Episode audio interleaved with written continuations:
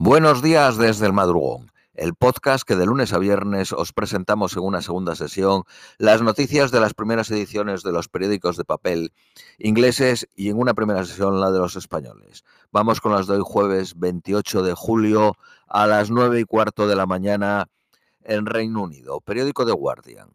Los sindicatos advirtieron ayer que el Reino Unido podría hacer frente a una huelga general este año, mientras que los trabajadores del ferrocarril votaron a favor de nuevas huelgas. Keir Starmer, el líder del Partido Laborista, despidió al ministro de Transportes Laborista Sam Tarry. En Inglaterra hay el ministro del Gobierno y en la oposición es lo que se llama el Deputy Minister. No, el ministro en la sombra, que es lo contrario que ocupa la posición contraria al ministro del Gobierno. Bueno, pues son Tarry, quien condujo entrevistas a los trabajadores en huelga del sindicato RMT en la estación de Euston, en Londres, transmitiéndolas. Y por eso se le despidió. Una acción, la del despido, que probablemente encienda divisiones entre los sindicatos y el Partido Laborista. Los encargados de la disciplina en el Partido Laborista dicen que Tarry había roto la responsabilidad colectiva haciendo declaraciones sobre salario e inflación que no eran políticas del partido. Ministros de la oposición han expresado preocupación sobre la política de Starmer de no permitir a los miembros de la Cámara de los Comunes unirse a los piquetes, que podría llegar a ser insostenible dado el nivel sin precedentes de huelgas. El secretario general del sindicato RMT llamó a una huelga general en represalia a las amenazas de los ministros de frenar las huelgas. Y si Liz Truss llega a ser primera ministra en septiembre y lleva adelante sus planes antisindicales o antisindicalistas. La propuesta de Liz Truss son el mayor ataque a los sindicatos y a los derechos civiles desde que los sindicatos fueron legalizados en 1871, dice el secretario general. Liz Truss está proponiendo ilegalizar el sindicalismo en Reino Unido y robar a los trabajadores un derecho democrático básico. Tarry fue antiguo oficial del sindicato TSSA y ayudó a llevar la campaña de Jeremy Corbyn.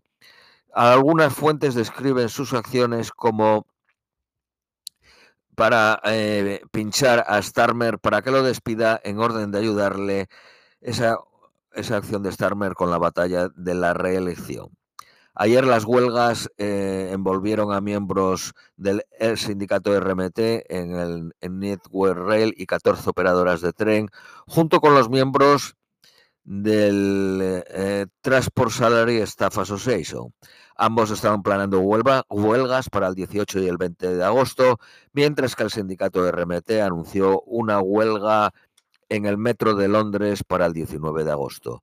El actual ministro de Transportes, Grant Shapps, descartó reunirse con los sindicatos para romper el punto muerto, incluso si la situación escalase, diciendo que no es la persona adecuada para estar en la mesa de negociación. Es decir, que se la arreglen entre sindicatos y trabajadores.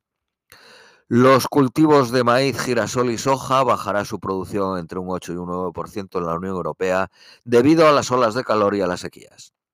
Las inundaciones repentinas en Pakistán han matado al menos a 310 personas, con el gobierno advirtiendo de extremas lluvias monzónicas en 14 ciudades. Hay un mínimo... La cifra mínima de 550 millones de casos de COVID confirmados en el mundo a día de hoy. McDonald's ha anunciado el aumento de la cheeseburger de 99 peniques a £1.19, el primer aumento desde hace 14 años. Otros productos en el menú se esperan que suban el precio, entre ellos los menús de desayuno, la caja de McNuggets y los postres de McFlurry. Rivales como Nando y KFC ya han subido los precios. El café en Pret-a-Manger, el café filtrado era de 99 peniques en mayo del 2021 y ahora cuesta £1.40.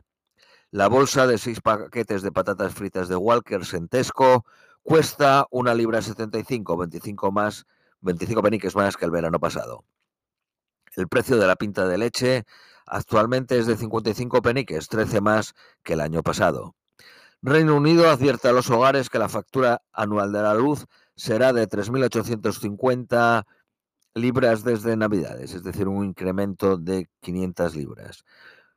Más de 47.000 pacientes de infarto, de strokes, no podrán usar el servicio de trombectomía en Inglaterra en los próximos 7 años. Se trata este servicio de remover los coágulos de sangre en el cerebro por un catéter que se le inserta en la ingle. Debe hacerse en las primeras 24 horas, pero es más efectivo en las 6 primeras. En Inglaterra hay 75.000 infartos o strokes cada año. Esta noche es la ceremonia inaugural de los Juegos de la Commonwealth en Birmingham. Durará 2 horas y media y se espera atraer una audiencia global de 1.000 millones. Se advierte a las personas que no alimenten a las gaviotas en las playas de Escocia porque sus heces contribuyen a contaminar el agua. Esto ha sido criticado por expertos. Nuestros mares están llenos de heces de toda clase de aves marinas y peces.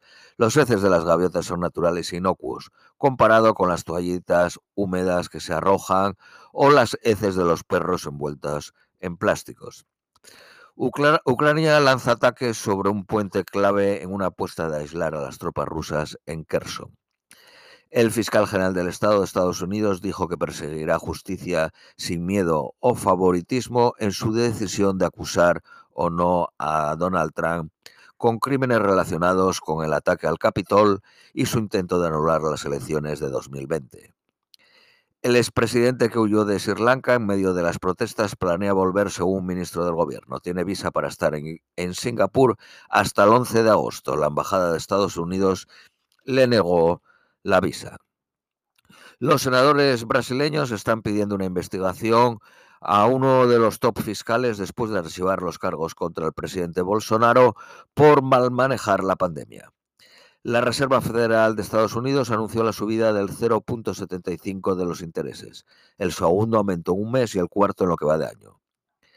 En junio se crearon 372.000 puestos de trabajo en Estados Unidos.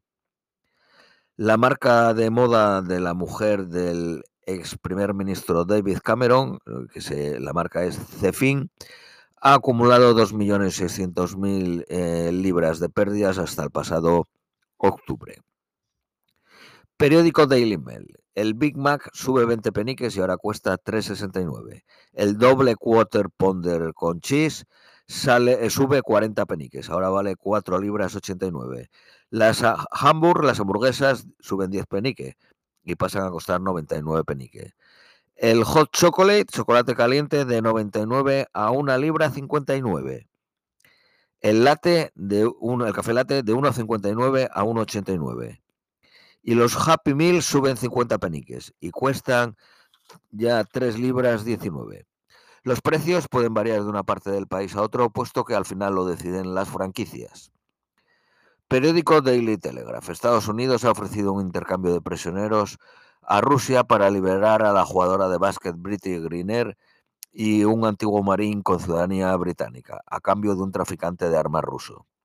El imperio de redes sociales de Mark Zuckerberg, el fundador de Facebook, han caído sus ingresos por primera vez en la historia, pero solo cayeron 200 millones de dólares.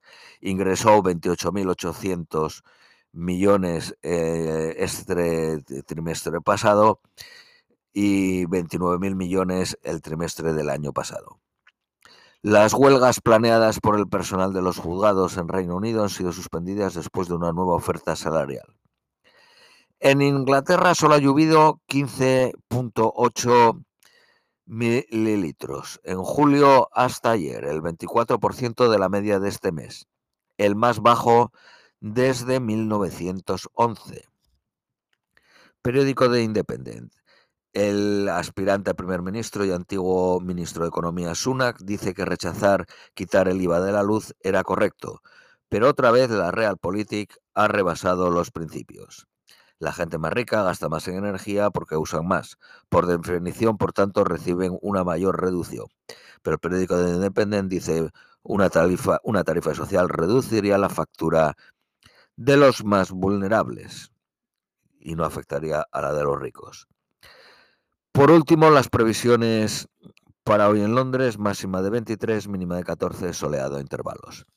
Esto es todo por hoy, os deseamos un feliz jueves y os esperamos mañana viernes.